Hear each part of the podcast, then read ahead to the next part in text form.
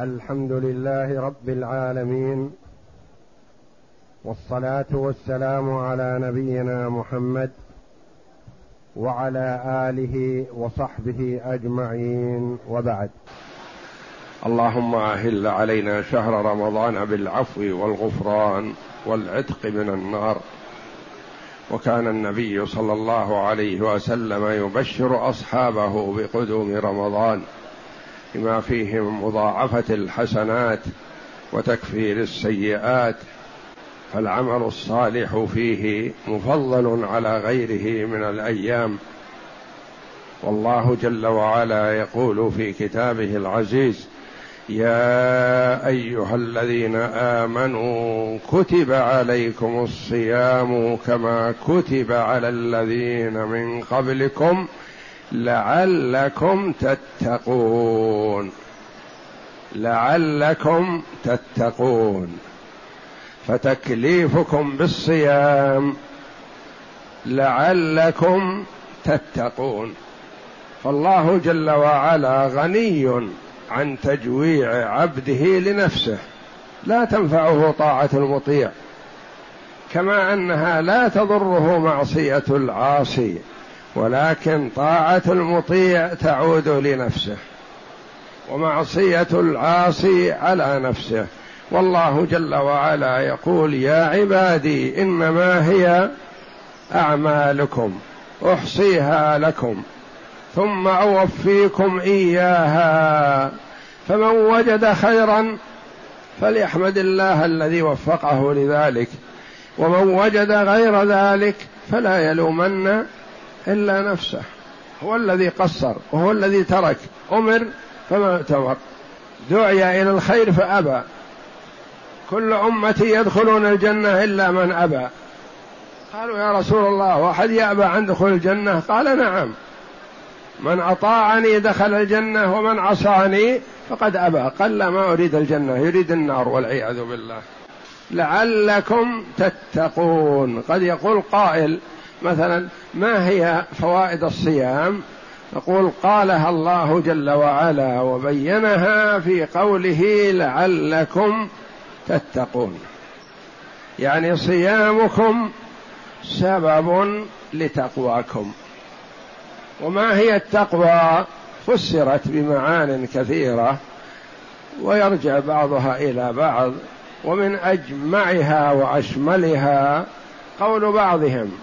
أن تعمل بطاعة الله على نور من الله رجاء ثواب الله وأن تترك معصية الله على نور من الله خوفا من عقاب الله. يكون المؤمن يمشي بنور الله فيما يأتي وما يذر. يأتي ما ياتيه يرجو الثواب. يترك ما يتركه يخاف العقاب فهو على بصيرة. ما هو يمشي في ظلام ولا يمشي تخبط وإنما يمشي على بصيرة. ما يخطو بقدمه إلا بما فيه مصلحة له. لعلكم تتقون. سبب لتقواكم. سبب تقواكم هذا الصيام.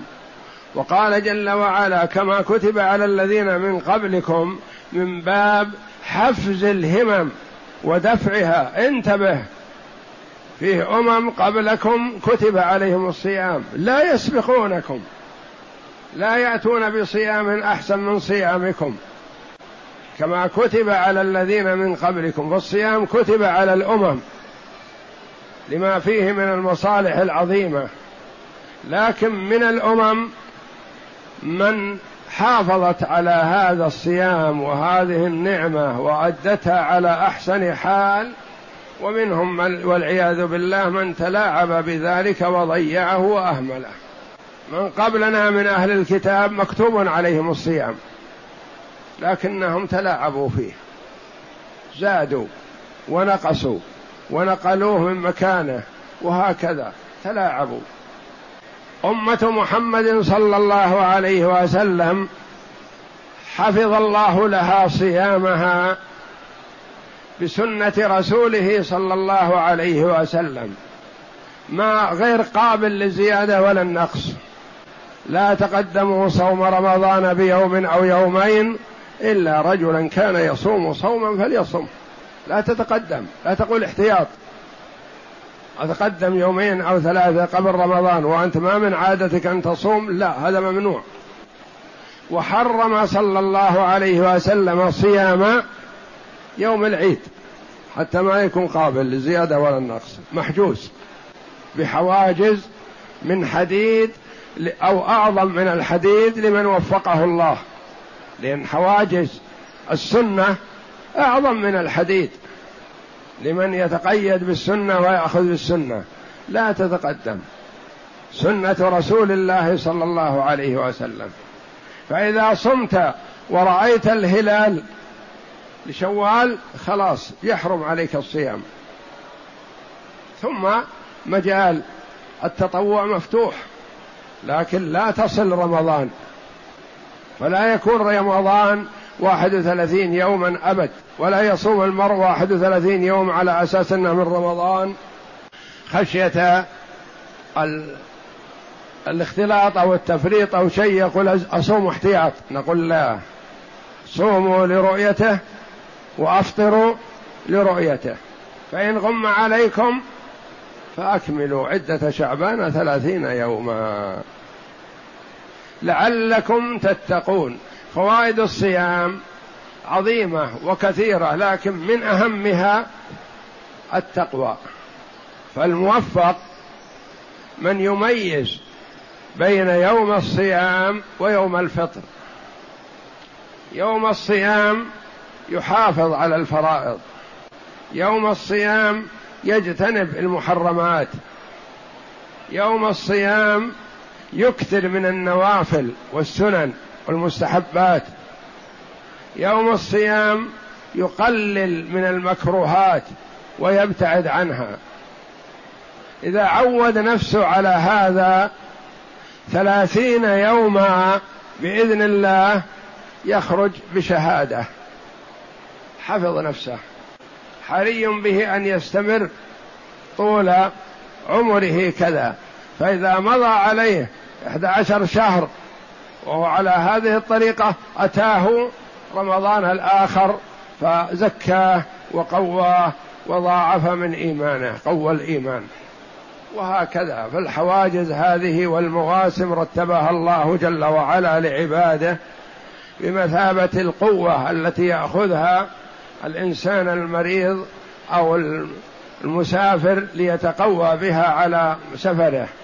وهكذا المؤمن في, في الدار الدنيا مسافر إلى الله فهو يحتاج إلى مقويات تقويه.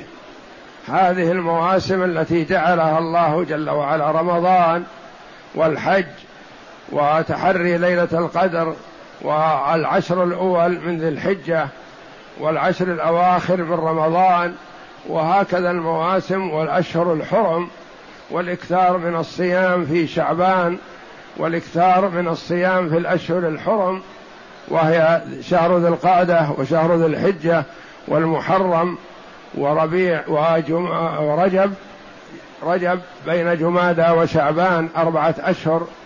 كل هذه مواسم للعبادة وإعطاء للمؤمن قوة إيمانية يتقوى بها في مسيره إلى الله جل وعلا. زيادة على ما في الصيام من الصحة. صوموا تصحوا لأن كون الإنسان يأكل متى ما أراد الأكل يتراكم الأكل في معدته ويضره. فإذا صام هذا اليوم مثلا نظف معدته وأزال التراكمات الموجودة في المعدة من أثر الطعام ونشط.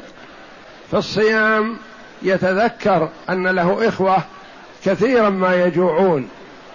هو ما يجوع إلا حال صيامه بينما إخوة له في الإسلام يجوعون يوم الصيام ويوم الفطر فيتذكرهم ويواسيهم ويبذل من نفسه لمصلحته يجد عند الله جل وعلا. وفيه سواء كون المسلم مع المسلم يشعر بالسواسية وأنه غير مفضل عليه متى ما أراد الأكل أكل ممنوع من طلوع الفجر إلى غروب الشمس.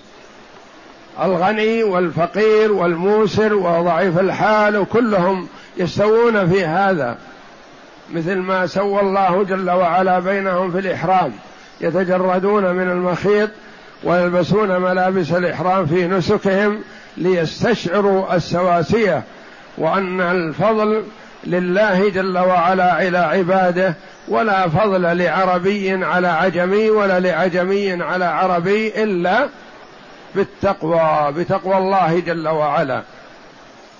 ففي الصيام مصالح وفوائد بدنية واجتماعية وإيمانية وقلبية في القلب.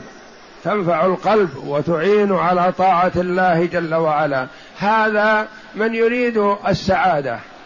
أما بعض الناس والعياذ بالله يدخل عليه رمضان ويخرج رمضان وهو على حاله. فاجر فاسق يقول أشهد أن لا إله إلا الله مثلا لكن يؤخر الصلاة عن وقتها ينام عن الصلاة يتساهل يطلق لسانه في السب والشتم والغيبة والنميمة. من لم يدع قول الزور والعمل به فليس لله حاجة في أن يدع طعامه وشرابه. يقول بعض السلف أسهل ما في الصيام فقد الطعام والشراب. هذا اسهله لأن الصيام يريد من المسلم أن يحبس لسانه إلا في طاعة الله يحبس لسانه إلا فيما ينفع ما يطلق لسانه.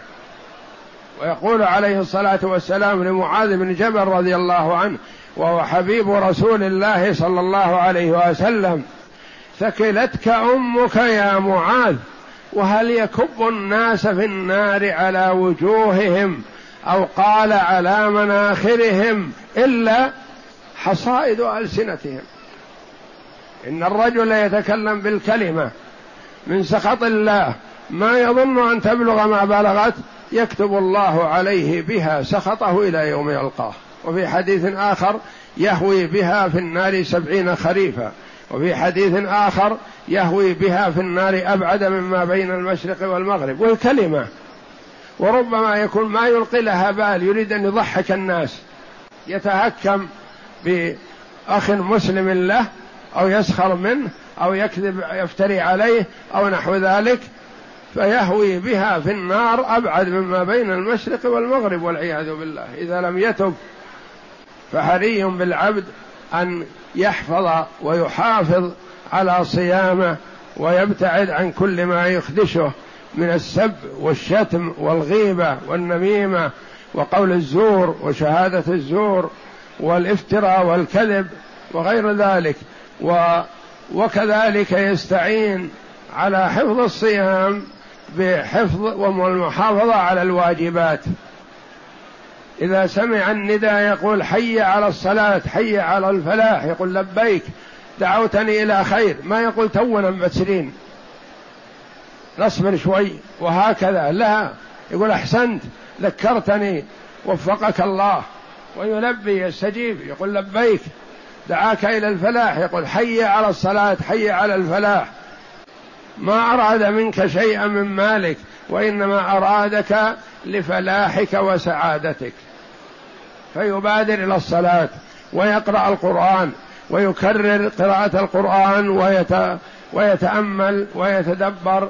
ففي قراءة القرآن حسنات عظيمة.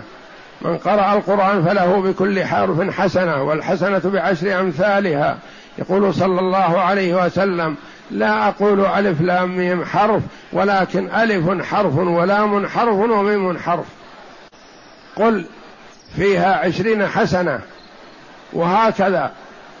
فعلى المسلم أن يستشعر الفضائل وتحصيلها في أمور سهلة ويسيرة والحمد لله. الإكثار من ذكر الله جل وعلا. سبحان الله وبحمده سبحان الله العظيم. لا إله إلا الله وحده لا شريك له له الملك وله الحمد وهو على كل شيء قدير. سبحان الله والحمد لله ولا إله إلا الله والله أكبر ولا حول ولا قوة إلا بالله العلي العظيم. سبحان الله وبحمده عدد خلقه ورضا نفسه وزنة عرشه ومداد كلماته. سبحان الله عدد ما خلق في السماء. سبحان الله عدد ما خلق في الأرض. سبحان الله عدد ما بينهما. سبحان الله عدد ما هو خالق. والله أكبر مثل ذلك والحمد لله مثل ذلك ولا إله إلا الله مثل ذلك ولا حول ولا قوة إلا بالله العلي العظيم مثل ذلك. هذه لا يعدلها شيء. إذا جلس ساكت يتكلم ينطق. لا يزال لسانك رطبا من ذكر الله. استمر في الكلام الذي ينفعك. تجني ثمار عظيمة وغراس في الجنة. والمؤمن يصدق بكل ما ثبت عن النبي صلى الله عليه وسلم. وإذا كان عنده شك في هذا فليس بمؤمن حقيقة كامل الإيمان. مو مؤمن كامل الإيمان.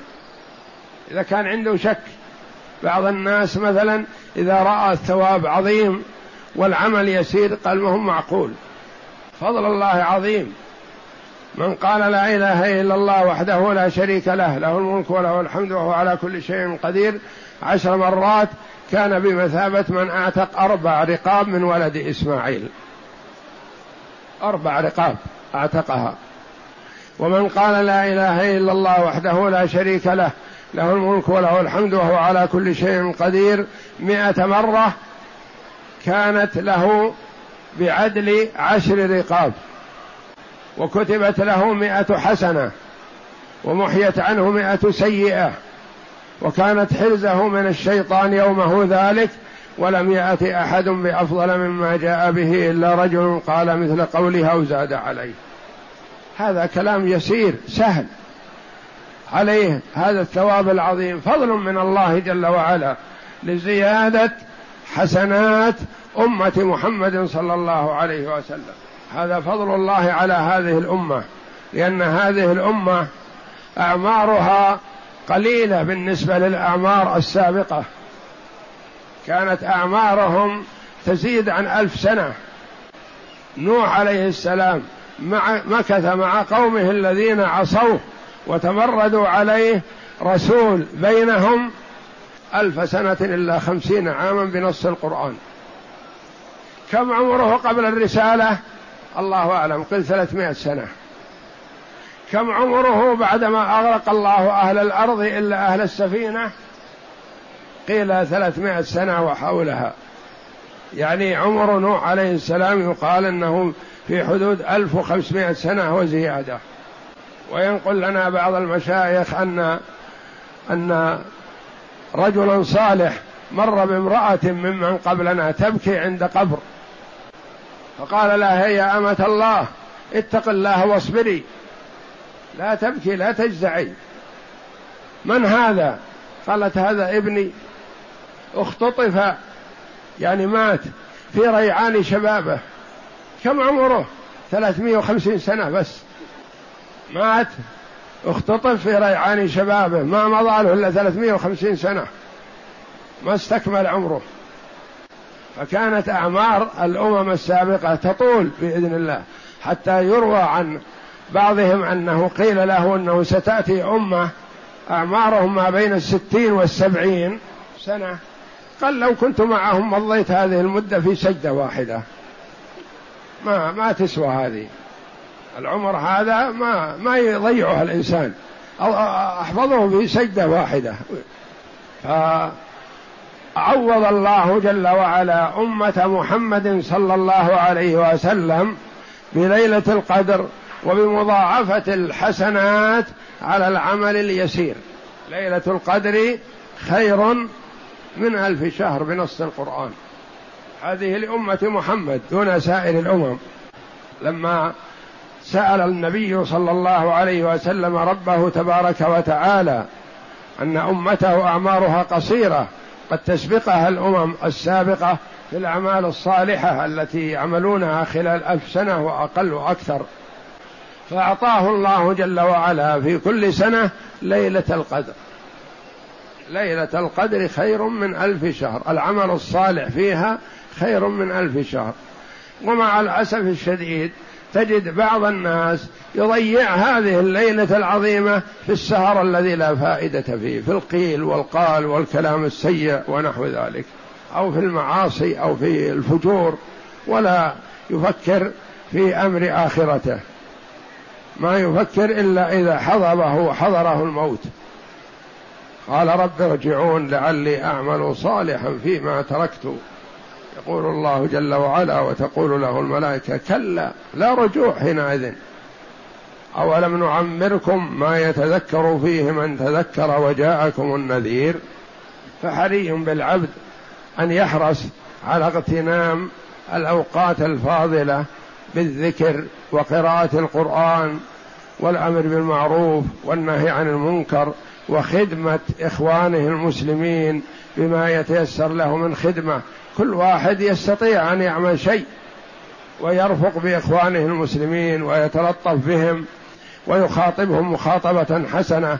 بارك الله فيك حفظك الله وقاك الله زادك الله إيمانا. وهكذا خير من أن يتكلم معه بكلمة سيئة أو يشتمه أو يلعنه أو يقبحه. لا يليق ومخرج الكلمتين سواء لكن شتان بينهما. فرق بينهما أبعد مما بين السماء والأرض. فحري بنا أيها الإخوة أن نستشعر عظمة هذا الشهر ونميزه على غيره بالأعمال الصالحة التي نحاول في المستقبل أن نستصحبها معنا. ما نقول اعمل الأعمال الصالحة فإذا خرج رمضان خلاص اترك. رمضان مدرسة. مدرسة. الموفق يأخذ فيه دروس نافعة ثم يصطحبها معه ما يضيعها. وهكذا كل ما جاءه رمضان أو جاءه موسم من مواسم الخيرات يأخذ منه فوائد وأمور يصطحبها معه طوال عمره. يخرج بنتيجة. ما يودع الاعمال الصالحة في موسمها وينتهي وإنما يزيد في كل موسم ثم يصطحب معه ما تيسر منه لبقية عمره وهكذا. أرجو الله جل وعلا أن يمن علي وعليكم بالعلم النافع والعمل الصالح وأن يجعلنا جميعا من الهداة المهتدين وأن يرزقنا تقواه والعمل بمرضاته وتحقيق شهادة أن لا إله إلا الله وأن محمدا رسول الله والنصح لكل مسلم وإضمار الخير ومحبته لإخواننا المسلمين. والله أعلم. وصلى الله وسلم وبارك على عبده ورسول نبينا محمد وعلى آله وصحبه أجمعين. بسم الله بسم الله الرحمن الرحيم. الحمد لله رب العالمين. والصلاة والسلام على نبينا محمد وعلى آله وصحبه أجمعين. قال المؤلف رحمه الله تعالى باب الرد. باب الرد. الرد يعني قسمة الفرائض وإعطاء كل فرض لصاحبه. إعطاء الوارث نصيبه. ثم قد يبقى بقية. ما يوجد عاصف. فماذا نعمل؟ مثلا هلك هالك عن بنت وبنت ابن فقط. بنت وبنت ابن. للبنت النصف. ولبنت الابن السدس تكملة الثلثين لأن الله جعل للبنات الثلثين. صرفنا لهما النصف والسدس. يعني صرفنا ثلثين. بقي ثلث. من يأخذه يا ترى؟ نعطيها البنت لأنها أقرب. نعطيه بنت البنت لأنها صغيرة فقيرة. نعطيها الجيران. من نعطيه؟ ما في عاصب. ولا العاصب يأخذ نصيبه. ولا يبقي شيء. ماذا نصنع به؟ ندخله في بيت المال؟ لا. كل هذه لا. الرسول عليه الصلاة والسلام يقول من ترك مالا فلوارثه لورثته. ما يصح أن ندخلها في بيت المال أو نقول نصرفها في مصالح المسلمين نقول وارث. هذا الرد حينئذ. إذا لم تستغرق الفروض التركة وبقي بقية نردها عليهم. كيف نردها عليهم؟ على قدر أنصبائهم. إذا بقي عندنا ثلث ثلث مثلا من المسألة أعطينا صاحبة النصف بقدر النصف. أعطينا صاحبة السدس بقدر السدس. يعني نعطي صاحبة النصف اثنين ونعطي صاحبة السدس مثلا واحد. واحد من صاحبة النصف نعطيها مثلا بنسبة النصف بنسبة استحقاقها. ونعطي صاحبة السدس بنسبة استحقاقها. نعطي الأم زيادة بموجب نسبة استحقاقها. فمثلا نقول في مسألتنا السابقة بنت وبنت ابن. المسألة من ستة.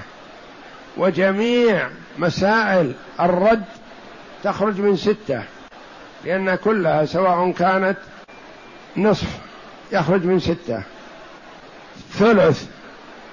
ثلثان. سدس. يخرج من ستة. ماذا بقي اللي يخرج من غير الستة؟ الربع والثمن.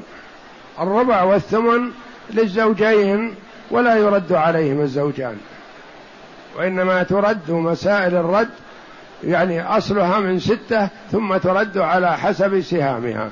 نقول للأخت للبنت النصف ثلاثة ولبنت الابن السدس واحد. أصبحت أربعة.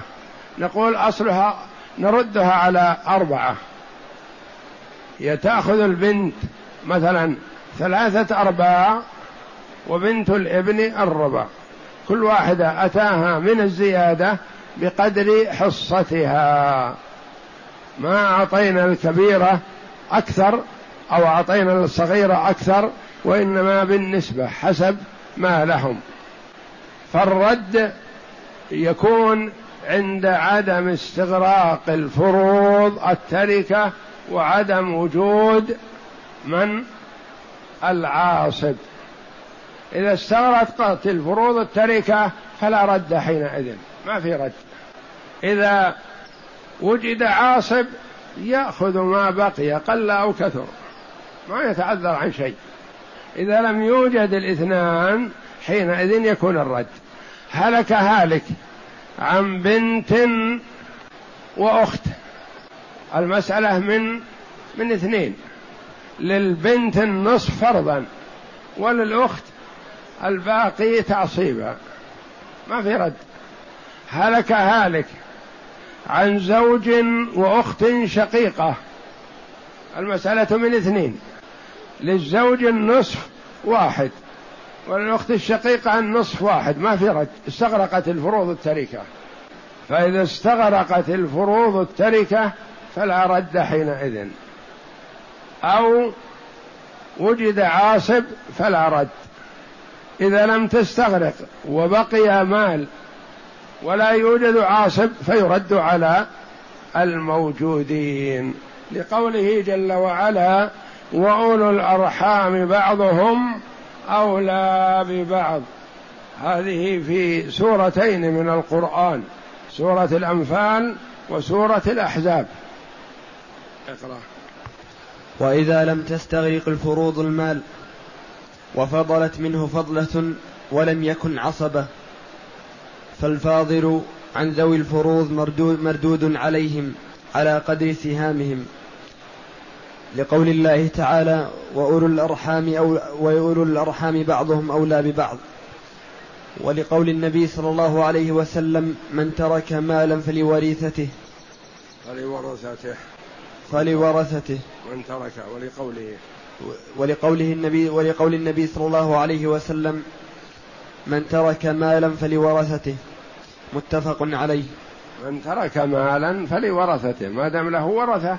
ما يصح أن ندخله في بيت المال ولا أن نعطيه للجيران ولا نعطيه لأحد وإنما يكون لورثته ما دام له ورثة. ما له ورثة عاد هذا ينظر فيه.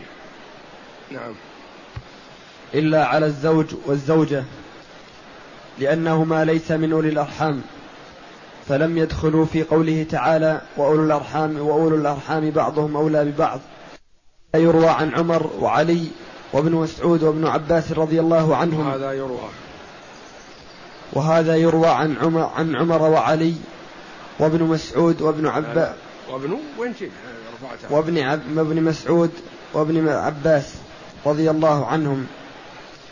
وأن أحمد أنه لا يرد على ولد الأم مع الأم ولا على الجدة مع ذي سهم لأنه قول ابن مسعود رضي الله عنه.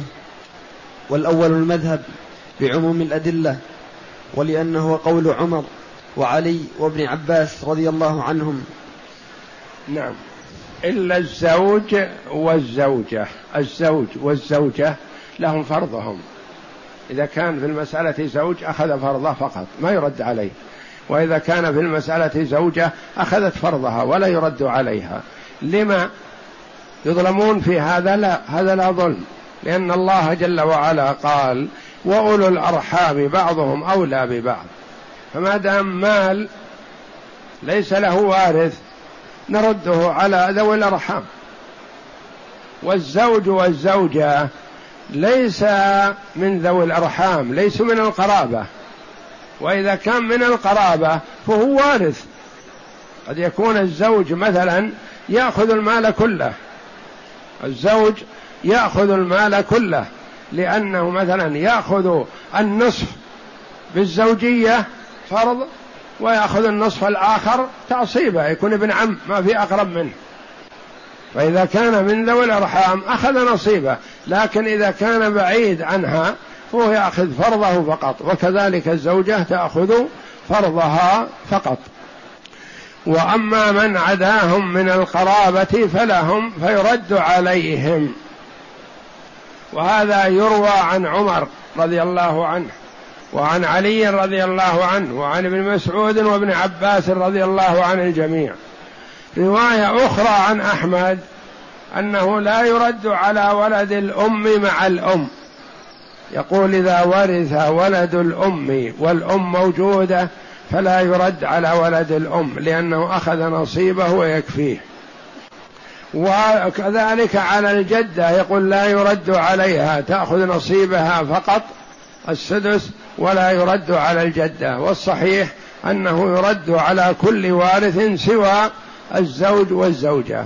وفي قول آخر لبعض العلماء يرد على جميع الورثة حتى الزوج والزوجة يرد عليهم. فمثلا هلك هالك عن زوجة وبنت. زوجة وبنت. للزوجة الثمن واحد وللبنت النصف أربعة. ترد المسألة إلى خمسة. أربعة واحد خمسة يقتسمون على الخمسة. زوج وبنت. للزوج الربع واحد من أربعة وللبنت النصف اثنان. ترد المسألة حينئذ إلى ثلاثة عند من يقول يرد على الزوجين. يأخذ الزوج عبارة الثلث وتأخذ البنت النصف. نعم. وطريق العمل وطريق العمل في الرد أن تأخذ سهام أهل الرد من أصل مسألتهم وكلها تخرج من الست من ستة إذ ليس في الفروض ما يخرج عن الستة إلا الربع والثمن. وليس لغير الزوجين وليس من أهل الرد فيجعل, فيجعل, فيجعل عدد سهامهم أصل مسألتهم فيقسم المال عليهم عليها وينحصر ذلك في أربعة أصول. فإذا كان معك سدسان كجدة وأخ لأم فأصلها من اثنين وإن كانت ثلث وسدس أربعة أصول لأنها إما أن ترد على اثنين أو ترد على ثلاثة. أو ترد على أربعة أو ترد على خمسة فقط. إذا ما ترد على ستة لأنها ستة مستكملة ما بقي شيء. وإنما ترد على اثنين. أخ لأم وجدة ما في غيرهم. المسألة من ستة. للأخ لأم السدس وللجدة السدس. ما في إلا سدسان. نردها على اثنين. تأخذ الجدة واحد ويأخذ الأخ لأم واحد. أم وأخ لأم. أم وأخ لأم. المسألة من ستة. للأم في هذه المسألة الثلث اثنان. وللأخ لأم السدس واحد. نردها على كم؟ ثلاثة. تأخذ الأم عبارة ثلثين ويأخذ الأخ لأم ثلث لأنها ردت من ستة إلى ثلاثة. هلك هالك عن بنت ابن وبنت ابن ابن أنزل منها بدرجة. المسألة من ستة لبنت الابن العليا النصف ثلاثة. ولبنت الابن النازلة السدس واحد فترد إلى أربعة. هلك هالك عن بنت وبنت ابن وجدة. بنت وبنت ابن وجدة. المسألة من ستة. للبنت النصف ثلاثة. ولبنت الابن السدس تكملة الثلثين. وللجدة السدس واحد. ترد إلى خمسة. ولا يقال ترد إلى ستة لأن أصلها ستة ولا ترد إلى ستة يعني معناه أنها مستكملة للفروض. مستكملة للفروض. مثلا إذا قلنا مثلا هالك عن أخت شقيقة وأخت لأب وأخت لأم وجدة. المسألة مطابقة ما فيها زيادة ولا نقص. ل... للأخت الشقيقة النصف ثلاثة وللأخت لأب السدس تكملة الثلثين وللأخت لأم السدس فرضها وللجدة السدس واحد. عادلة المسألة لا زيادة ولا نقص ما فيها رد ولا فيها باقي ولا فيها عول. نعم. وإن كان ثلث وسدس كأم وأخ لأم وأخ من أم فأصلها من ثلاثة. وإن كان نصف وسدس كابنة وابنة ابن فأصلها من أربعة. وإن كان نصف وثلث كأم وأخت أو ثلثان وسدس كأختين وأم أو نصف وسدس وسدسان. كثلاث أخوات متفرقات فهي من خمسة. ولا تزيد أبدا على هذا. لأنها لو زادت لأنها لو زادت سهما لك لكمل المال. فإن انكسر سهم فإن كسر سهم فريق عليهم ضربت عدده ضربت عددهم في عدد سهامهم لأنه أصل مسألتهم. فتقول في ثلاث جدات وأخت هي من أربعة. للجدات سهم على ثلاثة تضربها في أربعة تكن اثني عشر ومنها تصح. أقسم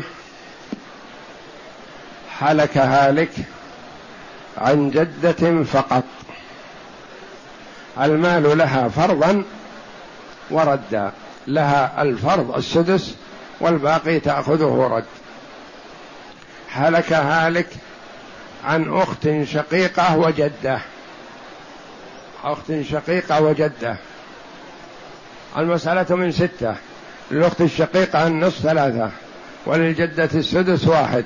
فترد إلى أربعة. تعطى الأخت الشقيقة بدل النصف ثلاثة أرباع وتعطى الجدة بدل السدس ربع. هلك هالك عن بنتين وأم. بنتين وأم. المسألة من ستة. للبنتين الثلثان أربعة. وللجد وللأم السدس واحد. ترد إلى خمسة. تأخذ البنتان أربعة أخماس وتأخذ الجدة أو الأم. السدس عبارة عن خمس. هلك هالك عن أخت شقيقة وأخت لأب. المسألة من ستة وترد إلى أربعة. هلك هالك عن أخ لأم وأخت شقيقة وجدة. المسألة من ستة وترد إلى خمسة. أخت شقيقة لها النصف ثلاثة وأخت لأب لها السدس تكملة الثلثين و وللجدة أو الأم الباقي السدس واحد يبقى يكون مجموعها خمسة ترد إلى خمسة. هلك هالك عن بنتين عن بنتين فقط. يأخذن المال فرضا وردا. هلك هالك عن أخ شقيق وأخ لأب. المال للأخ الشقيق تعصيبا هذه ليس فيها رد. يعني ما فيها فرض. هلك هالك عن ثلاثة إخوة متفرقين. أخ شقيق وأخ لأب وأخ لأم. المسألة من من ستة.